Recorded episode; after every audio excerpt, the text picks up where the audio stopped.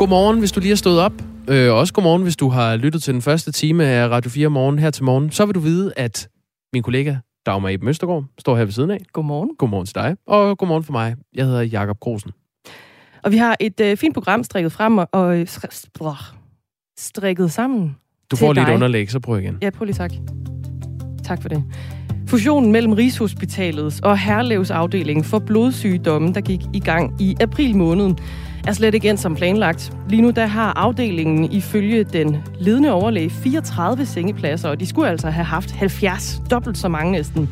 Derfor så bliver patienter flyttet til andre afdelinger og andre hospitaler. Dansk Myelomatoseforening de kalder det her dybt kritisabelt og alvorligt for patienterne, og vi taler altså med foreningen, foreningen klokken øh, halv otte. Det gik da næsten. Ja, det gik godt. Myelomatose øh, skylder vi måske sige, det er knoglemavskræft. Ja. Øh, så det er en ganske alvorlig sygdom. Så skal det også handle om, at der er blevet længere mellem de øh, udsatte boligområder, som før blev kaldt ghettoer. Nu bliver de kaldt parallelsamfund på den liste, der er kommet. En ny opgørelse fra Indrigs- og Boligministeriet. Vi kommer til at tale med en beboer om, hvad det betyder at være sluppet af den her øh, parallel samfundsliste, som den nu hedder, om 10 minutters tid. Og så har vi her på kanalen jo talt ganske meget om forsvarets PFAS-forureninger på øh, landets flyvestationer. Men det er altså langt fra de eneste af forsvarets områder, der er konstateret øh, forurening med de her giftige fluorstoffer. Journalist her på øh, Radio 4 undersøger Søren Meyer Jensen. Han kommer i studiet ind til os klokken cirka 20 minutter over syv, og så giver han lige et overblik over den her sag. Men først skal det handle om mink.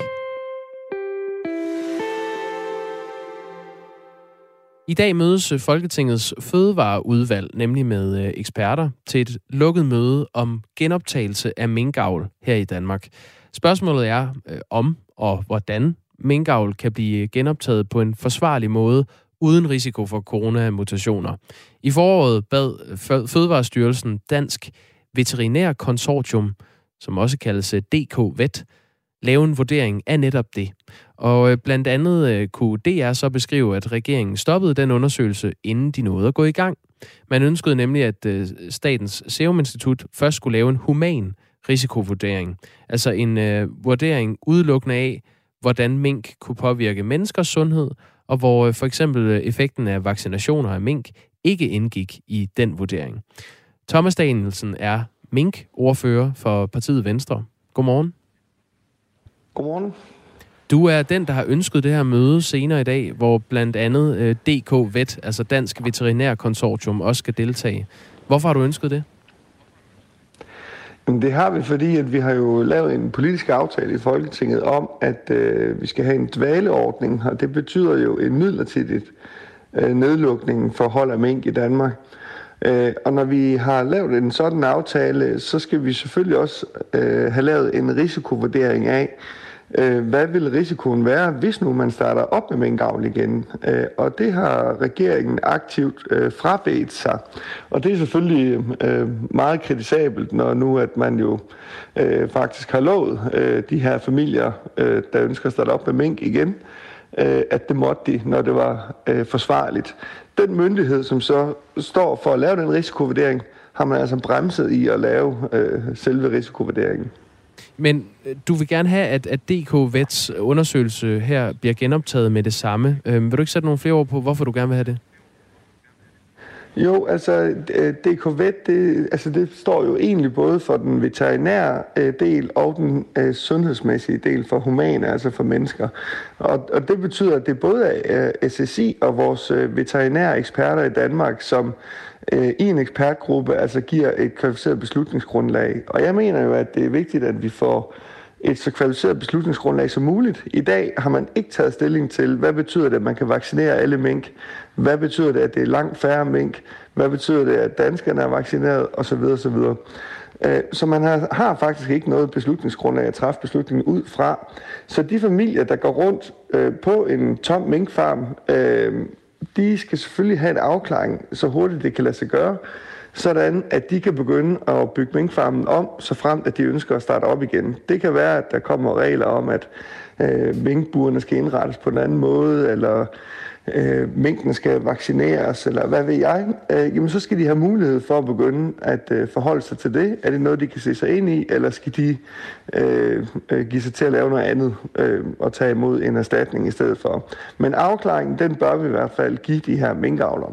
Og det er jo ikke sådan, at man lige starter op med minkdrift fra den ene dag til den anden. Så det vil jo kun være rimeligt, at man har mulighed for øh, at øh, tage til udlandet og finde øh, nye avlstyr, øh, og, og Men Thomas Danielsen, de har jo... De har, igen. Man, man ved jo lige nu, øh, som det er, at øh, minkavl fortsat skal være forbudt hele 2022. Og hvis, hvis øh, det nu ender med, det, det møde, du øh, øh, har lagt op til her, at minkavl kan tages ind tidligere, det, det, det tror ingen af os nok øh, på kommer til at ske. Men hvis det skulle ske, så har de jo faktisk kort tid til at forberede sig. Lige nu, som det er, så ved man, at i 2023, så kan det være, at man kan få lov til at, at holde mink igen i Danmark.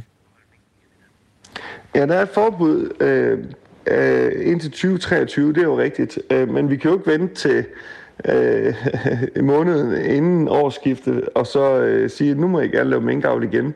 Så er det jo for sent at skaffe avlstyr, og så er det for sent at øh, tilpasse minkfarmen efter øh, nye regler osv. osv. Så vi skal jo give de her familier en afklaring hurtigst muligt. Og det, som der er kritisabelt, det er, at lige nu har man jo bare truffet den her beslutning om et forbud yderligere et år, mm. øh, uden at have et beslutningsgrundlag. Og jeg, det er jo det, jeg... som er det mest kritisable. Så skal man jo bare sige, som flertal i Folketinget, vi ønsker ikke minkavl igen. Jamen, så er det jo en færre udmelding. Men her, der øh, tager man altså en masse familier som gisler. Mm. Øh, Øh, jeg kommer lige med lidt fakta om, sige, øh, om sagen, øh, Thomas Danielsen, før du, øh, du taler videre. Det var sådan, i december sidste år vedtog Folketinget et midlertidigt forbud mod minkhold i Danmark, og det gælder så, det, eller det ville gælde hele 2021, altså i år. Og regeringen og dens støttepartier vil have, at minkavl fortsat skal være forbudt i hele 2022. Det vil de blandt andet på baggrund af, at øh, Statens øh, Serum Institut har vurderet, at hold af mink i Danmark kan medføre en sundhedsrisiko for mennesker af ukendt størrelse. Men det er altså øh, uden DK Vets vurdering af, hvordan minkerhvervet kan genoptages på en forsvarlig måde. Altså for eksempel, hvordan det ville se ud, hvis alle mink blev vaccineret. Men spørgsmålet er her, hvor, hvorfor vil du have undersøgelsen genoptaget, når der alligevel er et flertal for, at forbuddet mod mink bliver forlænget hele næste år? Altså, så, så haster det vel ikke at få den her undersøgelse genoptaget nu?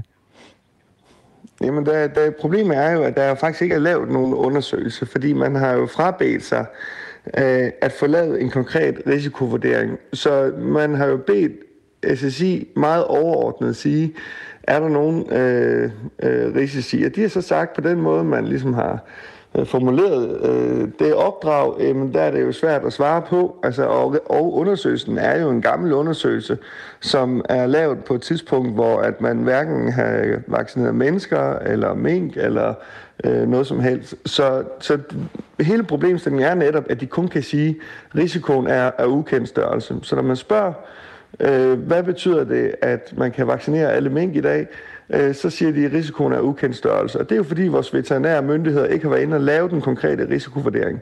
Øh, hvad betyder det, at danskerne er vaccineret? Jamen, risikoen er ukendt størrelse. Hvad betyder det, at det er ganske få mængder, som formentlig vil starte op igen? Jamen, det er, der er risikoen af ukendt størrelse. Så det er jo det beslutningsgrundlag, som, øh, som på ingen måde er øh, tilfredsstillende, og, og slet ikke et øh, land som Danmark værdigt at træffe beslutninger ud fra. Hvor, hvorfor er det vigtigt øh, for dig, Thomas Danielsen, at kæmpe for, at, øh, at minkavl igen kan blive genoptaget? Altså, hvorfor er det en, en vigtig ting for samfundet, som du ser det? Nå, men altså, selve beslutningen om at lukke minkerhvervet, øh, øh, den øh, er ulovlig, øh, eller var ulovlig, øh, og, og derfor så øh, øh, traf man jo som et flertal i Folketinget den beslutning, at de skulle have lov til at starte op igen, dem der ønskede det. Øh, det er selvfølgelig under nogle helt andre øh, øh, forhold, øh, med nogle helt andre regler, men det er jo dem, vi så skal have kvalificeret. Øh, så det er jo sådan set et spørgsmål om, at der i øjeblikket er et flertal i Folketinget, der siger, at man skal have lov til at starte op igen på et tidspunkt. Øh, derfor bliver man selvfølgelig også nødt til at, at, at, at lave den nødvendige risikovurdering, der skal til. Man kan jo ikke bare øh, trække det i det uendelige, så skal man jo sige, at øh, vi ønsker faktisk ikke, at de skal have lov til at starte op igen. Det kan man jo bare gøre. Det vil jo være øh, helt fair med en sådan politisk udmelding, men det er jo bare ikke det, som et flertal i Folketinget øh, har besluttet. Fødevareminister Rasmus Prehn har tidligere sagt til Danmarks Radio, at det giver mening at vente med at lave undersøgelsen, til man øh, konkret er klar til at åbne minkerværet igen. Nu citerer jeg lige, hvad han har sagt. Der er jo ingen grund til at bruge skatteydernes penge på at sætte forskning i gang, som først er relevant om et år. Har han ikke en pointe? ja, det er lidt komisk. Altså, det er jo netop det, der hele problemstillingen, det er, at vi kan jo ikke sætte øh, forskning i gang, når nu at vi siger, nu synes vi, at de skal have lov til det igen. Så, så forskningen skal netop sættes i gang nu, sådan at vi kan træffe en kvalificeret beslutning om, om, om det er forsvarligt, eller hvordan man kan lave det forsvarligt. Og det kan være, at, øh, at, at, at det DKVET de så kommer frem til, at det vil, det vil man sige, der ikke er forsvarligt nu, men det lugter jo meget af, at man ikke ønsker svaret på, hvad DKVET kunne komme frem til, netop at det godt kan lade sig gøre, ligesom det jo gør i mange andre lande her omkring men, os. Hvilken interesse er det konkret, du tror, regeringen skulle have i at, at forlænge forbuddet mod mink, hvis der ikke er nogen grund til det? Jamen, de har jo ikke nogen støttepartier, som ønsker øh, minkavl i Danmark, øh, og det er jo det, som jeg har en mistanke om, at det er derfor, at man øh, øh, ikke ønsker svar på, øh, om det er sundhedsmæssigt øh, forsvarligt at, øh, at starte op igen i forhold til øh, coronasmitte. Men, men vi øh, står lige nu med, at vi har lige haft de, de højeste smittetal øh, overhovedet øh, det seneste døgn i går. Der var over 5.000 nysmittede, øh, det er så mennesker. Øh, og så ligger der altså en, en øh, vurdering fra Statens Serum Institut om, at det kan påvirke menneskers øh, sundhed øh, i en ukendt størrelse. Altså man ved ikke, øh, hvor ja. meget præcist. Så, så det er jo på den Nej. baggrund, at man lige nu står... I går var der pressemøde om, øh, hvor, at øh, folk skal lade sig vaccinere osv., så, videre, så der er jo andre interesser, regeringen lige nu har fokus på. Men det betyder jo ukendt størrelse, at det kan være en meget, meget, meget lille risiko, og det betyder, at, øh, øh at der kan være en stor risiko. Og, og det vil sige, at vi har ikke noget beslutningsgrundlag. Der er ikke nogen, der reelt ved det. Og nu har vi jo set de afhøringer, der har været indtil videre, og hvad der kom frem i øh, hele Mink-kommissionen, og vi kan jo konstatere, at der er ikke nogen myndigheder, der har anbefalet, at alle mink skal slås ihjel i Danmark, som regeringen jo først øh, øh, lod til at øh, lade os vide. Så, så, så derfor der er ikke nogen myndigheder i dag, der har anbefalet øh, en total nedlukning af alle mink i Danmark.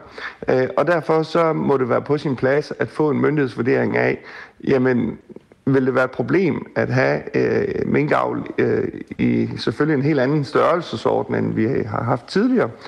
Øhm, øh, og hvis det ikke er et problem, jamen så skal de selvfølgelig have lov til at starte op igen, når nu der er et flertal i Folketinget, der mener det. Tak fordi du var med, Thomas Danielsen. Selv tak. Altså øh, minkordfører for Venstre. Vi har forsøgt at få et interview her til morgen med øh, Fødevareminister Rasmus Prehn, men hans presseafdeling har meddelt os, at han desværre ikke har haft mulighed for det. Silas har til gengæld haft mulighed for at byde ind på sms'en. Den hedder 1424. Jeg kan lige se, at regeringen åbner op for minkavl i 2023, men med så strenge krav, at ingen har råd eller kan leve op til det. Og vupti, så er der ikke en sag mod Mette, for hun har jo ikke lukket erhvervet. Det var altså Silas, der havde kigget ind i spåkuglen. Tak for sms'en, øh, Silas, som jo er øh, rigtig relevant, fordi så vidt jeg husker, så er Silas tidligere øh, medarbejder på en, en minkfarm. Mm. Klokken er 19 minutter over syv. Du lytter til Radio 4 morgen. Der er blevet færre ghettoer i Danmark. Det kan man se på den årlige liste over socialt udsatte boligområder, som Indrigs- og Boligministeriet de udgav i går. Listen den er kendt som ghetto-listen, også selvom Indrigs- og Boligministeren øh, Kåre Dybvad Bæk han altså har omdøbt den til liste over parallelsamfund. Og der kan man altså se, at antallet af de boligområder, der er på listen, er faldet fra øh, 12 til 15 boligområder. Og et af de steder, der ikke længere er på listen, det er Solbakken i Odense. Godmorgen, Birte Ottosen.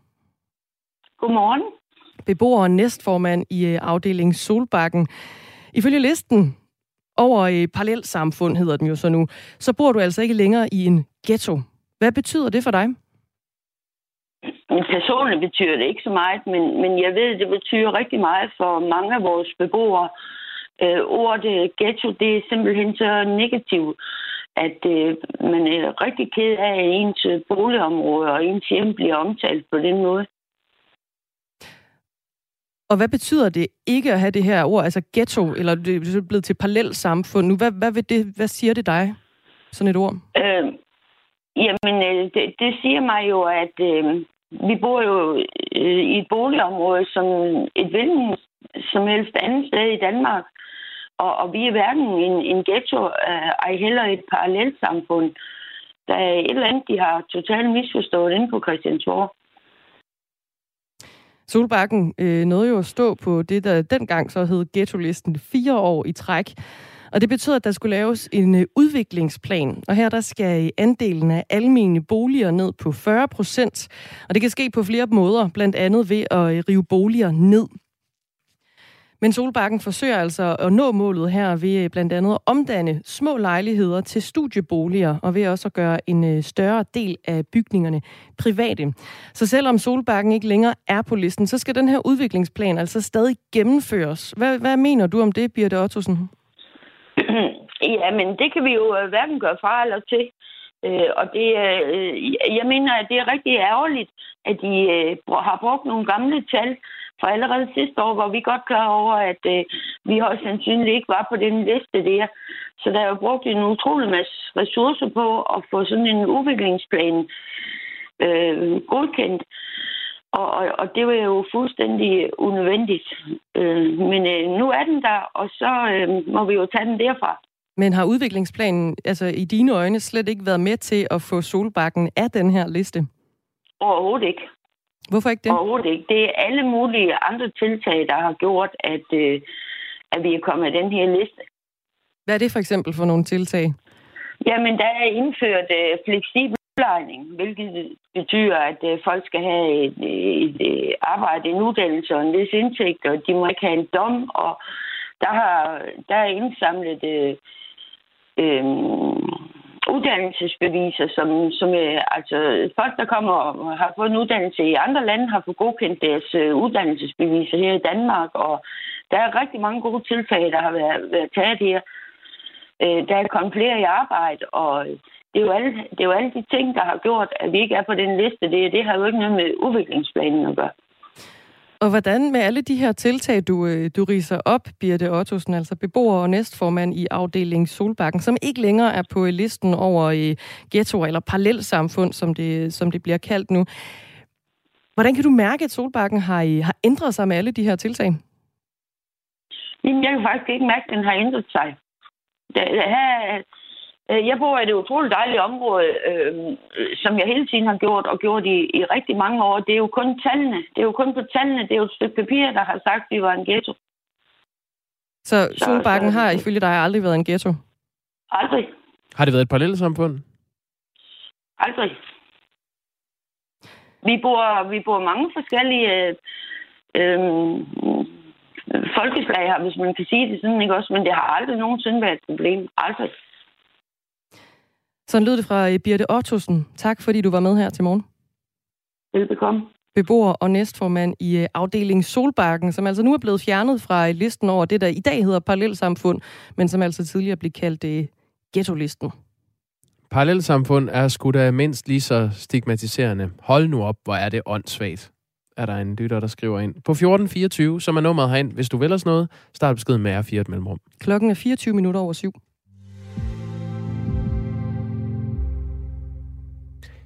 Der er øh, fundet forurening med giftstofferne PFAS, de øh, kræftfremkaldende fluorstoffer på forsvarets brandøvelsespladser på 17 af de 20 områder, som de har undersøgt.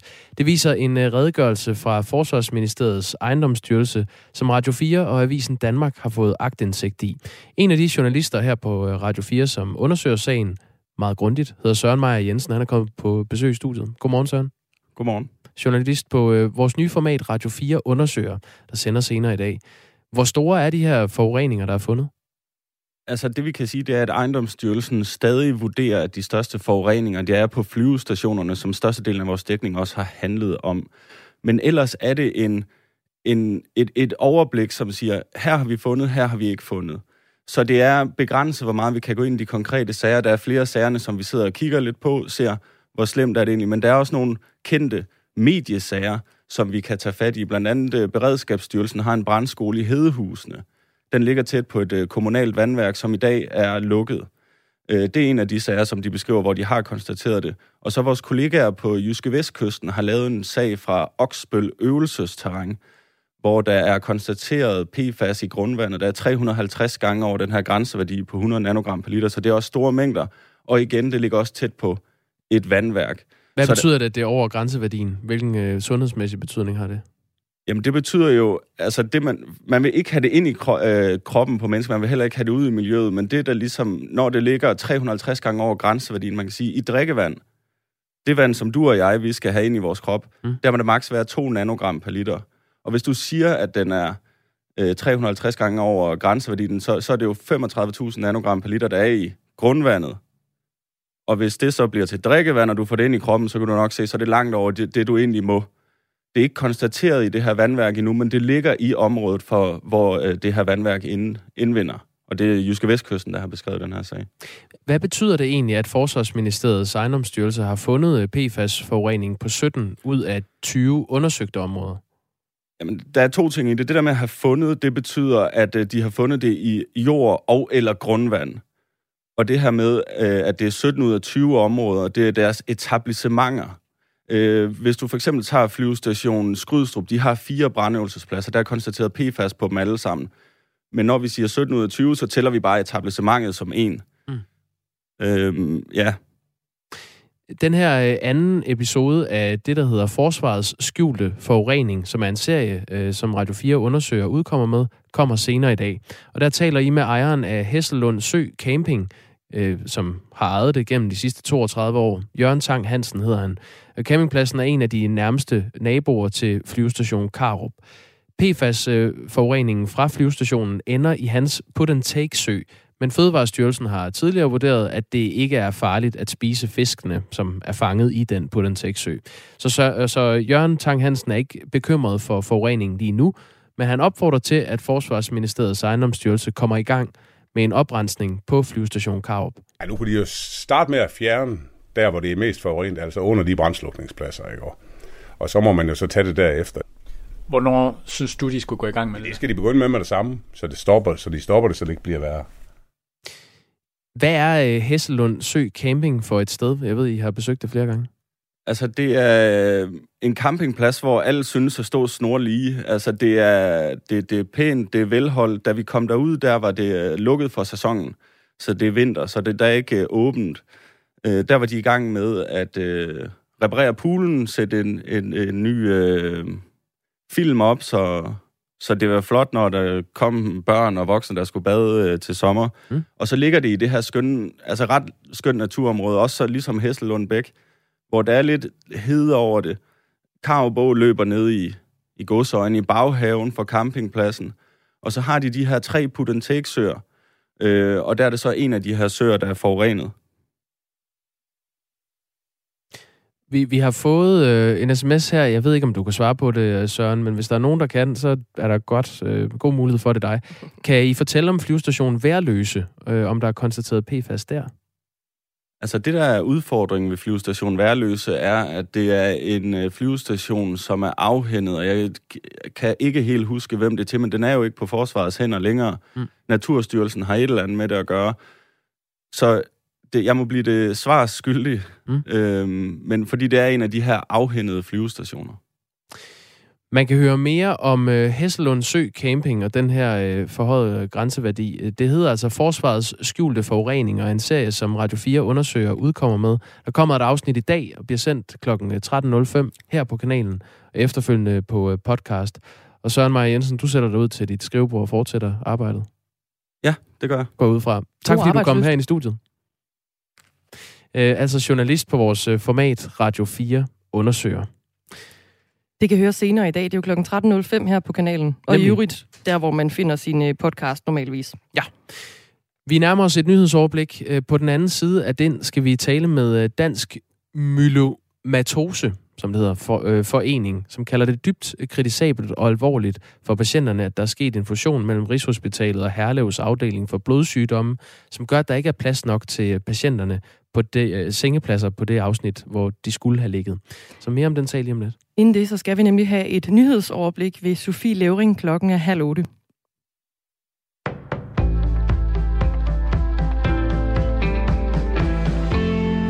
Det er en god idé at komme tidligt ud af døren i dag. Flere steder, der advarer landets politikredse om isglatte veje. Midt- og Vestjyllands politi de opfordrer alle til at køre med omtanke, for her har der allerede været flere trafikuheld. Og den samme melding den kommer fra Sydøstjyllands politi. På Twitter der skriver de, at en lastbil den holder på tværs af motorvej E45 lige nord for Vejle og spærrer trafikken i nordgående retning. Og i Nordjylland så er der også fortsat rigtig meget sne, og det påvirker togtrafikken. DSB skriver på Twitter, at der ikke kører ICL, ICL-tog mellem Aarhus og Aalborg, og det samme det er gældende for IC-tog mellem Hobro og Aalborg. Og det voldsomme snevejr, det larmede altså også i går den nordjyske trafik, og derfor så vågner seks kunder og omkring 20 ansatte i dag i IKEA i Aalborg. Her der måtte de nemlig overnatte på grund af det voldsomme snevejr, som gjorde det umuligt for dem at komme hjem. Det skriver DR. Og godt 300 flyrejsende, de måtte også tilbringe natten i terminalområdet i Aalborg Lufthavn. Lufthavnen var nemlig nødt til at indstille alle flyvninger allerede fra om eftermiddagen, det skriver nordjyske.dk. Regeringen vil prøveløslade coronadømte personer før tid for at gøre det slut med overfyld, overfyldte fængsler. Det foreslår regeringen under de igangværende forhandlinger om en ny flereårsaftale for Kriminalforsorgen. Det viser et notat, som politikken har kigget på. Et flertal i Folketinget har stemt for en hastelov, som gør det muligt at straffe coronakriminalitet hårdere end normalt. Men hvis en coronadømt person bliver løsladt før tid, så kan det i praksis betyde, at de dømte kun afsoner den straf, som de ville have fået, hvis ikke en særlig coronastrafskærpelse den var blevet taget i brug. Så lyder det fra flere kilder, som politikken har talt med. Et lovforslag i Frankrig vil gøre mobning til en strafbar handling, som kan udløse op til tre års fængsel og en bøde oveni. I sager, hvor et offer for mobning begår selvmord eller forsøger på det, så kan straffen gå helt op til 10 års fængsel. Frankrig har flere sager om mobning af skoleelever, som er endt i tragedier. Og med lovforslaget så vil politikerne forsøge at stoppe, at især skoleelever de bliver bagtalt, nedværdet eller latterliggjort. Og i forslaget så fremgår det ikke, hvor mindreårige skolemobber, som bliver straffet, de skal afzone. Et flertal i Nationalforsamlingen de har stemt for forslaget, som nu er sendt videre til senatet, og der ventes altså også et øh, flertal i senatet ifølge det franske nyhedsbyrå AFP. Og sker det, så kan loven i så fald træde i kraft til februar. Det er på tide at diskutere vaccinepligt i EU, nu hvor coronavarianten omikron forstærker frygten for endnu en vanskelig vinter. Det siger EU-kommissionens formand Ursula von der Leyen. Og hun understreger, at det er op til de enkelte medlemslande at træffe de endelige beslutninger. I Østrig der har regeringen allerede indført vaccinepligt fra 1. februar. Og i Tyskland, der vil den kommende forbundskansler Olaf Scholz, der har han sagt, at han går ind for vaccinepligt. Og vi starter, hvor vi sluttede nyhedsudsendelsen, nemlig med vejret. For der er sne og isglatte veje flere steder.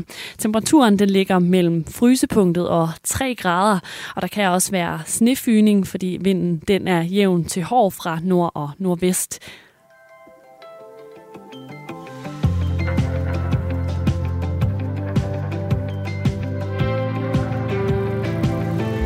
Godmorgen, du er stået op til en glat og sjappet og kold decembermorgen. Men frygt dig, du øh, kan blive indenfor, så kan du høre Radio 4 om morgen. Du kan jo også tage os i ørene, og så øh, bevæge dig ud i dagen, hvor du nu skal hen.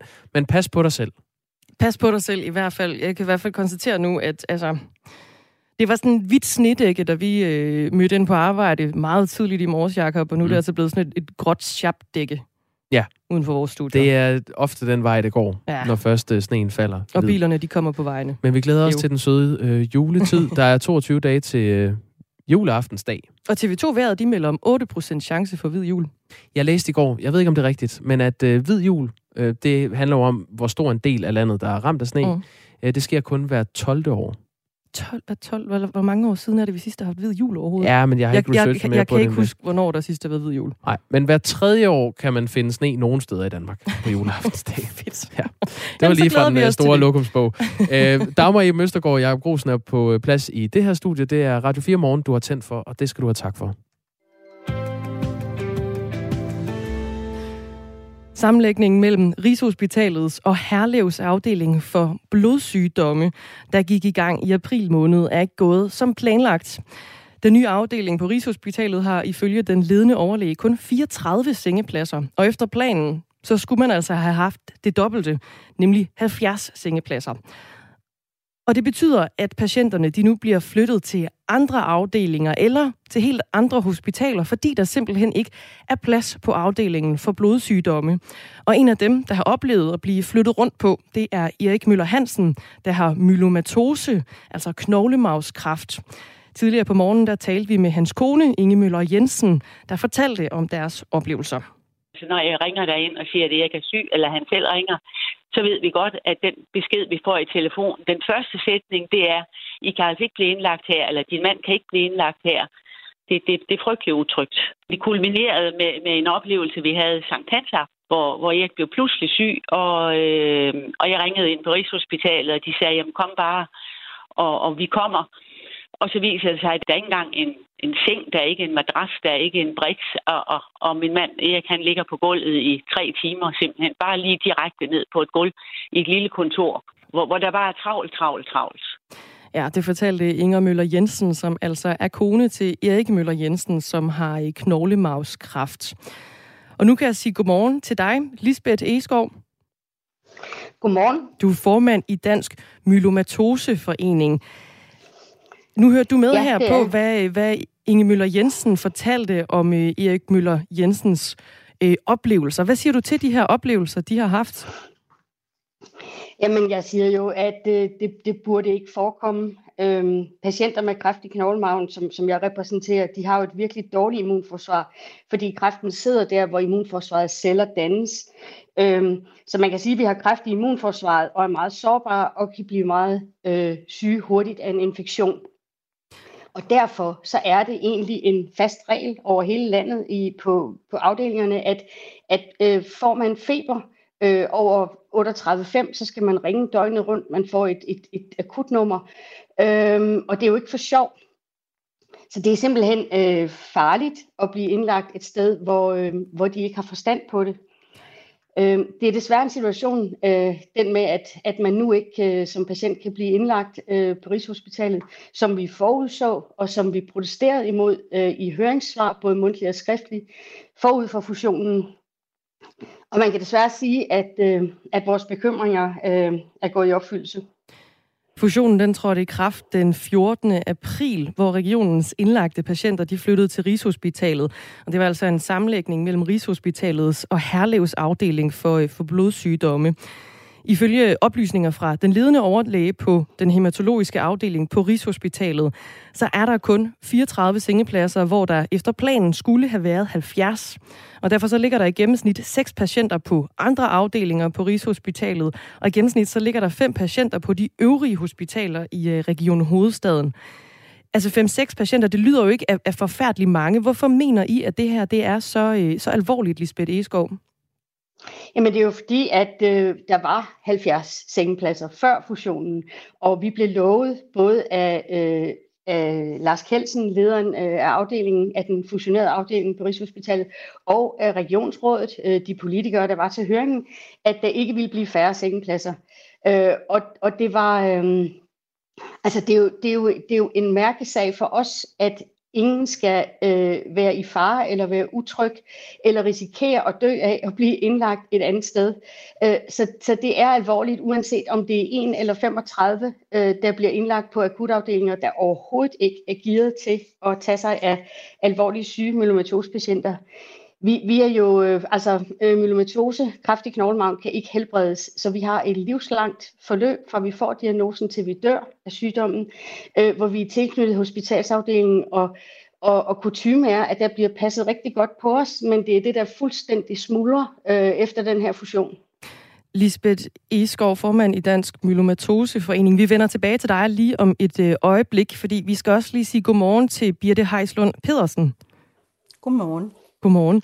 Du har arbejdet som øh, sygeplejerske på Herlevs Hospitals hematologiske afdeling i 30 år, og du har også øh, været med her under, øh, under sammenlægningen. Hvordan oplevede du sammenlægningen? Jamen nu kan jeg så øh, først starte med at sige, at nu bliver der hele tiden talt om fusionen startede den øh, midt i april, men det går jo længere tilbage, fordi faktisk så er det næsten det er knap to, eller snart to år siden, at øh, det hele startede med, øh, at de, øh, både Rigshospitalet og Herlev skulle komme med deres øh, begrundelse for den her sammenlægning. Øh, og så har der jo så været, og så kom så selve, selve beslutningen blev, blev truffet i september måned øh, 20. Og så har der så været flere forskellige datoer øh, for, hvornår så den endelige flytning til Rigshospitalet skulle foregå. Øh, I starten skulle det have været midt i maj 21, men er så foregået i flere etapper, hvor så sengeafdelingen rykkede i april, mm. og så, er det så, så rykker det så gradvist derind. Så den, det sidste rykker der ind her øh, midt i januar 22. Og jeg ved, Birte Heislund Pedersen, at du sagde op den 1. september på grund af den her fusion. Hvad var det konkret, der fik dig til at sige op? Jamen det er netop det der med, at det har strukket sig over så lang tid, og der har været så, så mange øh, usikkerhedspunkter øh, omkring det, og øh, øh, at... Øh, undskyld. Det er helt okay. Ja. Øh, er du okay? Ja, ja. Jeg kommer lige på. Prøv lige at stille mig spørgsmål igen. Det var mere, altså du sagde jo op den 1. september på grund af fusionen, ja. så, så hvad var det for nogle konkrete ting på din arbejdsplads, der gjorde, at, øh, at du endte med at sige op? Vi var efterhånden reduceret til at være meget, meget øh, lidt personale tilbage. Øh, jeg oplevede på det tidspunkt, at vores afdeling den var sådan helt i knæ. Øh, sengeafdelingen var flyttet derind, øh, lægerne var derinde en stor del af tiden, og personalet, rigtig meget af vores personale sagde op, fordi de ikke ville være med i den her fusion. Øh, og har flyttet, har valgt, øh, måske på grund af, på grund af logistik, og søge andre steder hen, men også på grund af, af de, øh, den usikkerhed, der var omkring det hele. Altså jeg kan sige, det afsnit, som, som jeg arbejdede i, øh, der, der i vores øh, kliniske forskningsenhed, der er, det, der er det omkring 70 procent af personalet, der følger med. Og så oplevede jeg så her til sidst, at, øh, øh, at jeg fik problemer med at sove om natten og have tankemøller, og det har jeg aldrig, det, sådan har jeg aldrig haft det før, når jeg har, øh, mens jeg har været ansat. Og jeg har været der i 30 år.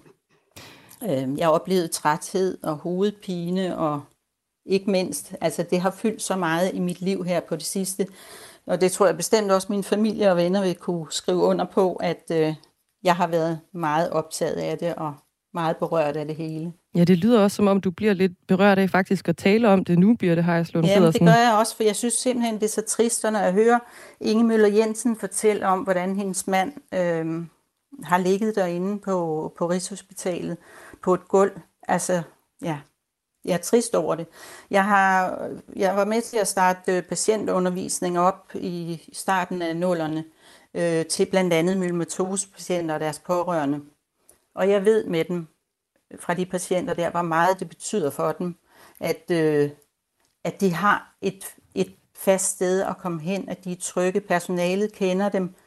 Øh, det betyder bare rigtig, rigtig meget for dem. De ved helt præcis, hvad der skal ske, hvordan de kan ringe ind, og så, og så kører det hele bare. Birte Heislund. Det, jeg, er meget, jeg er meget trist over det, mm. at, det at det ender sådan. Birte Heislund Pedersen, tak fordi du var øh, med her til morgen. Ja, velbekomme. Altså tidligere sygeplejerske på, øh, på Herlev Hospital, der nu har sagt op ovenpå en øh, ja, sådan lidt kaotisk øh, fusion. Og vi har altså også talt med andre sygeplejersker, som har været en del af fusionen, der også fortæller, at det har været øh, svært, og, øh, og, og det stadigvæk er ganske kaotisk. Men det har været svært at finde ud af, hvor mange af sygeplejerskerne, der har sagt op på Herlev Hospital, og dermed ikke er taget øh, med på Rigshospitalet. Men ifølge den ledende overlæge på øh, afdelingen, så er det altså en del af sygeplejerskerne fra Herlev Hospital, der har valgt at opsige deres stillinger. Og det har øh, ifølge ham så medført mangel på, på personale. Lisbeth Eskov, formand i Dansk Myelomatoseforening. Vi vender lige tilbage til dig. Ja. Når to afdelinger bliver øh, lagt sammen, er der altså ikke altid lidt vanskeligheder i starten, og bør man ikke også leve med de vanskeligheder, indtil det kommer på plads? Jo, men altså, vi, har jo, vi, vi ved jo også godt, hvad fusioner indebærer, øh, og vi har forståelse for, at der kan være en periode med bump på vejen ved, ved en fusion. Og, og, og vi har fået øh, i, i ugerne her efter 1. november, hvor ambulatoriet flyttede ind øh, fra Herlev flyttede til Rigshospitalet, der har vi fået 30-40 patientklager om alt muligt, ventetider, øh, koks med tider, mangel på plads og, og så videre. Og, og al den slags er jo frygtelig generende, men, øh, men det er bump på vejen. Men de manglende sengepladser, det er altså ikke bump på vejen. Det er et virkelig alvorligt problem. Øhm, altså, altså det hører med til historien, at halvdelen halvdelen af alle dødsfald blandt patienter med knoglemarvskræft skyldes infektioner. Og det er det her med, når man skal indlægges akut, øh, at der så ikke er plads. Altså, det, det er både utrygt, øhm, men det kan altså også være livsfarligt, som jeg tidligere har sagt. Og det kan godt være, at lægerne på et andet hospital eller en anden afdeling kan ringe til en læge på hematologisk afdeling, men de kan jo ikke se patienten, og de kan ikke se, hvad, hvis patienten hurtigt bliver dårlig. Så hvad, hvad, øhm, som forening, hvad vil I gøre for de her patienter, der nu er berørt af fusionen? Jamen altså, det, vi har jo ikke magt til at skabe øh, øh, genskabe 70 sengepladser inde på Rigshospitalet. Men vi kan øh, lytte til dem, vi kan indsamle deres erfaringer, vi kan klage, og, og vi kan forelægge dem ledelsen øh, på hematologisk afdeling. Det har vi allerede gjort, eller på afdelingen for blodsygdom, undskyld. Det har vi jo allerede gjort, øh, og vi går jo også videre med sagen. Øh, og jeg tænker, at hvis Rigshospitalet ikke kan finde ud af, og, og, og, og genskabe de her 70 sengepladser, så må regionsrådet, som har taget beslutningen om fusionen, så må de jo træde til, fordi det, i sidste ende er det jo deres ansvar. Lisbeth Eskov, formand i øh, Dansk Myelomatoseforening. Du er en kvinde med en sag, og vi har jo den ledende ja. overlæge, eh, Lars Kelsen, med klokken halv ni her til morgen. Og han står altså i spidsen for den her nye afdeling på, øh, på Rigshospitalet. Hvad vil du gerne sige til ham? Jamen, jeg vil sige, at øh, vi øh, opfordrer kraftigt til, at øh, der hurtigst muligt igen kommer de 70 sengepladser, der var før fusionen, og som han lovede os ville være der. Øhm, fordi det, der er sket, er jo netop det, der var vores bekymring, og som vi gjorde opmærksom på. Vi blev også lovet, at der vil blive en særlig sengeafdeling for melomatospatienter i tilknytning til en døgnåben akutmodtagelse, fordi det netop også er os, der, der, der kommer ind om natten og i weekenderne. Det er heller ikke blevet til noget. Jeg har spurgt ham, hvad han, øh, hvornår det bliver til noget, og det kan han ikke svare på. Og det vil jeg selvfølgelig også gerne have vide. Lisbeth Eskov, vi giver den videre til øh, Lars Kjeldsen senere på morgenen. Tak. Ja, selv tak. Formand i øh, Dansk Myelomatoseforening. Klokken den er 12 minutter i 8, og du lytter til Radio 4 morgen. Ja, vi har fået øh, en sms her fra Jens Bernburg øh, på bagkanten af det her interview. Jeg har så længe jeg kan huske hørt om et sundhedsvæsen under stigende pres, en kommende ældrebyrde af uoverskuelige dimensioner, set med sundhedsvæsenets briller, øget byråkrati og arbejdspres. Der må da for hulen være en hel generation af politikere, der har røde ører, og som i den grad har sovet i timen. Skræmmende at tænke på den fremtid, vi går i møde, skriver Jens Bernburg. Så er der en, der påpeger, at det er elendig sygehusledelse igen og igen. Vi taler altså med øh, den ledende overlæge på øh, Rigshospitalet, og det bliver lidt over halv ni. Du kan skrive ind til os på 1424 og start beskeden med R4.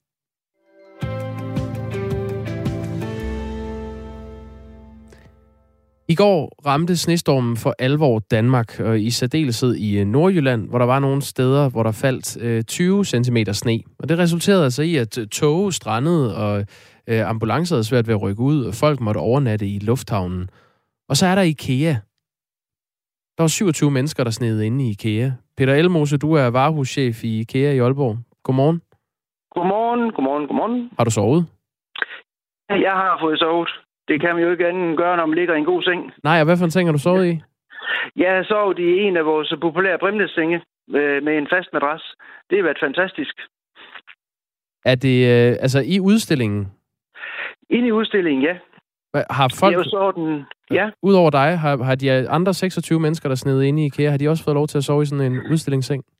Ja, altså, vi, kunne, med- altså i går, da sidst på eftermiddagen, da sneen den tog til, og vinden tog til, og offentlig transport blev indstillet, der kunne jeg godt se, at øh, det kunne blive øh, svært at komme herfra. Så, så øh, der beroliger vi også vores medarbejdere ved at sige, at hvis vi ikke kan komme herfra, jamen så finder vi en god seng, og så overnatter vi i IKEA.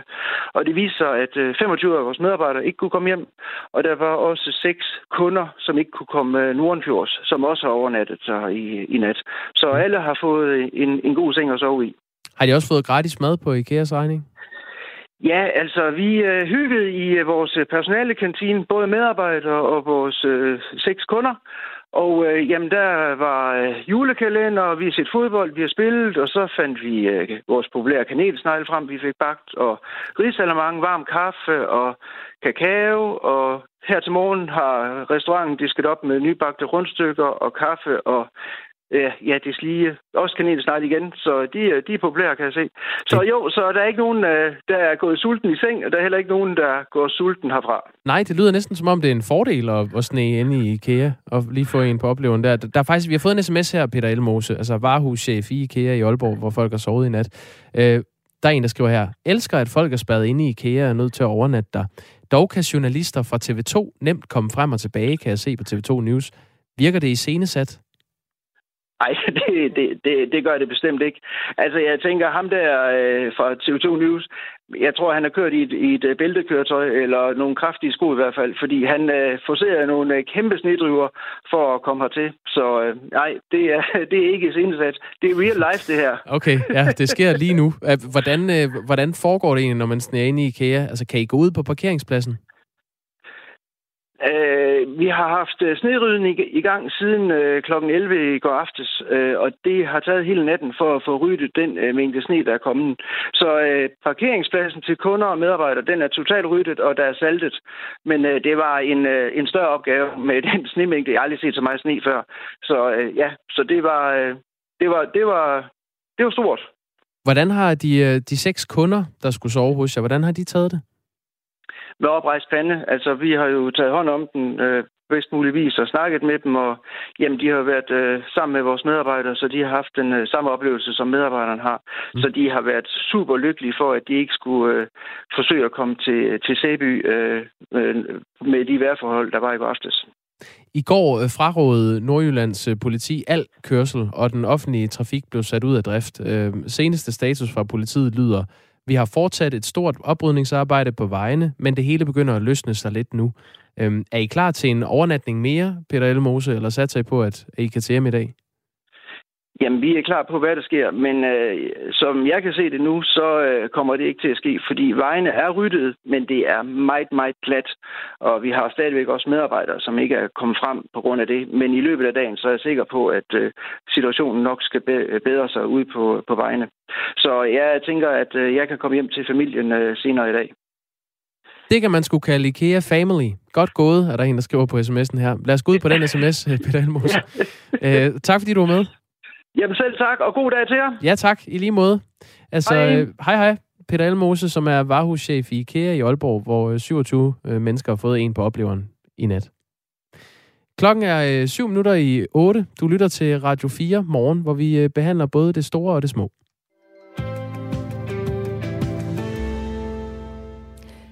De næste par uger, der vil det ikke kun være julekalender, man kommer til at øh, se løbe over tv-skærmene om aftenen. VM i kvindehåndbold er nemlig gået i gang, og i aften der skal i Danmark så for første gang i aktion, når Tunesien vinder. Spørgsmålet det er så, hvor store forventninger vi ser kan tillade os at have over for de 16 danske landsholdsspillere, som skal dyste med 31 andre håndboldnationer om medaljer i værtslandet, der er Spanien. Godmorgen, Lærke Møller. Godmorgen. tidligere landsholdsspiller og nu en af TV2 Sports håndboldeksperter, som dækker den her slutrunde fra, fra Spanien. Allerførst så skal vi lige få slået på plads, hvor store muligheder har Danmark for at nå helt til tops ved VM-slutrunden?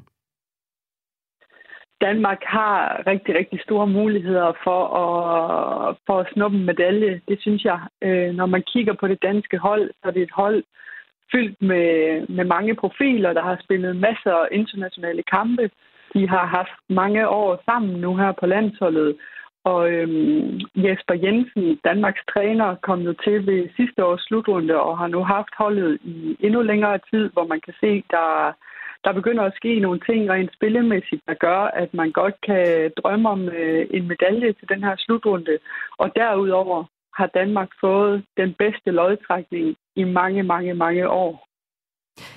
VM i kvindehåndbold spilles i Spanien fra den øh, 1. Til den 19. december. Det startede altså i går og så frem til den 19. Der er 32 nationer, der deltager i slutrunden med fire hold i otte indledende puljer.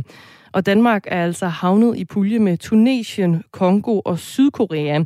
Og hvis alt det går vel, så render vi øh, først ind i Frankrig eller i Norge i en eventuel semifinale. Er det her en, øh, altså den her pulje, er det sådan en, en overkommelig pulje, eller hvordan vil du øh, beskrive vores første tre modstandere, Lærke Møller? Ja, det er et, et meget godt ord, du bruger der. Altså overkommelig Tunesien og Kongo, der er Danmark kæmpe favoritter. Øh, der kommer de ikke til at sætte nogen point til. Så har man en lidt større spørgsmålstegn ved, ved Sydkorea. Men det, man skal tænke på omkring Sydkorea, det er, at de, de tænker sådan i fireårsperioder, fordi at OL bare er det største for dem. Og vi er lige kommet ud af et OL, så nu begynder der at skal ske nogle nye ting på det her sydkoreanske hold, for at de først kan toppe igen og i, øh, i 2024, hvor der er OL igen. Og man kan se på de her optagskampe, der har været til det her VM, at der har Sydkorea tabt med plus 10 mål til Norge, Rusland og, og Holland. Så på den bagkant vil jeg også vurdere, at øh, Sydkorea er et hold, Danmark de skal slå i den her indledende pulje. Og det lover jo rigtig godt, fordi så kommer man over i øh, det her mellemspil med maksimum point. Du landede jo i Spanien i går, Lærke Møller. Rammerne for det her VM, øh, hvordan er de, altså set også i, i sådan et coronaskær? Jamen, jeg landede faktisk for to dage siden ved, ved middagstid, så jeg havde sådan en mm. rigtig god tid der den 30. til at gå lidt rundt i Granollers, hvor vi bor. Det er 30 minutter nord for Barcelona, og hvor Danmark skal spille deres kampe. Øhm, altså, der hænger plakater over hele byen, der reklamerer for, at der nu er øhm, startet VM i kvindehåndbold, og Øh, Spanien åbnede jo det hele i går mod øh, Argentina, og der var fyldt i hallen til, til Spaniens kampe, og så det er lige så stille og roligt begyndt at, at summe lidt hernede, synes jeg. Og hvad, skal, skal spillerne leve i en eller anden form for en, en boble under slutrunden? Øh, nej, ikke i forhold til sidste år, øh, hvor man kan sige, der var der meget, meget stramme regler for, hvordan øh, spillerne og holdene måtte agere. Der var man faktisk øh, stort set låst inde på hotellet øh, 24 timer, med mindre man skulle ud og træne i hallen eller spille kamp. Så det var, det var meget strikse regler. Og de regler er der slet ikke under den her VM-slutrunde. Øh, holdene kan få lov til at gå ture og, øh, rundt omkring hotellet og gå op i byerne og så videre, men jeg ved, at der er mange af holdene, der tager sine forårsregler sådan internt øh, og har nogle strammere regler end det, der ligesom er for officiel side, fordi man selvfølgelig passer på øh, ikke at blive smittet, fordi så er man jo stort set udelukket fra turneringen.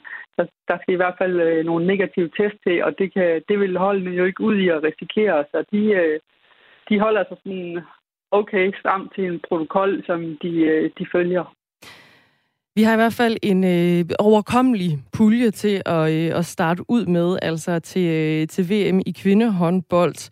Det er med Tunesien, Kongo og Sydkorea i første omgang, som Danmark altså skal, øh, skal møde. Så det er i hvert fald overkommeligt, men er det også øh, overkommeligt for os, Munstro, at få en øh, medalje til slut? Øhm, Ja, det synes jeg, det er. Øh, netop på den baggrund, jeg var inde på før. Altså først og fremmest holdets kvaliteter og det spillemæssige niveau, de har vist igennem det sidste halvandet år. Det giver muligheder for, at man har nærmet sig hold som øh, Norge og Frankrig, som man må vurdere er topfavoritterne til at tage guldet hernede. Men der er en pulje efter de to hold, øh, hvor der er rigtig, rigtig mange hold, der sådan ligger og slås om det, og det er blandt andet Danmark, Rusland, Holland, Sverige og så videre. Men det gode ved det her, og det var det, jeg var inde på før, det er, at Danmarks lodtrækning når Danmark kommer videre fra den indledende pulje, så rører de over i et uh, mellemgruppespil, hvor man formentlig møder hold som Tyskland, Ungarn og Tjekkiet. Og det er også nogle hold, som uh, Danmark på papiret er, er bedre end, øh, synes jeg. Selvfølgelig skal kampene spilles. Og derefter rører man så i en kvartfinale, og de hold, man kan møde i den kvartfinale, det bliver hold som Spanien, Kroatien eller Brasilien. Og dem, jeg nævner her, det er jo hold, hvor man tænker, det er, det er nogen, Danmark godt kan slå. Man render ikke ind i nogle af de store før en eventuel semifinale. Og det er Lærke det, der Møller, vi må vente og se, godt. hvordan det går, fordi nyhederne, de står simpelthen og tripper lige om lidt. Tak, fordi du var med. Det var så lidt. Altså tidligere landsholdsspiller, og nu en af TV2 Sports håndboldeksperter. Rigtig god slutrunde i hvert fald, og øh, god fornøjelse med nyhederne. De kommer her klokken er 8.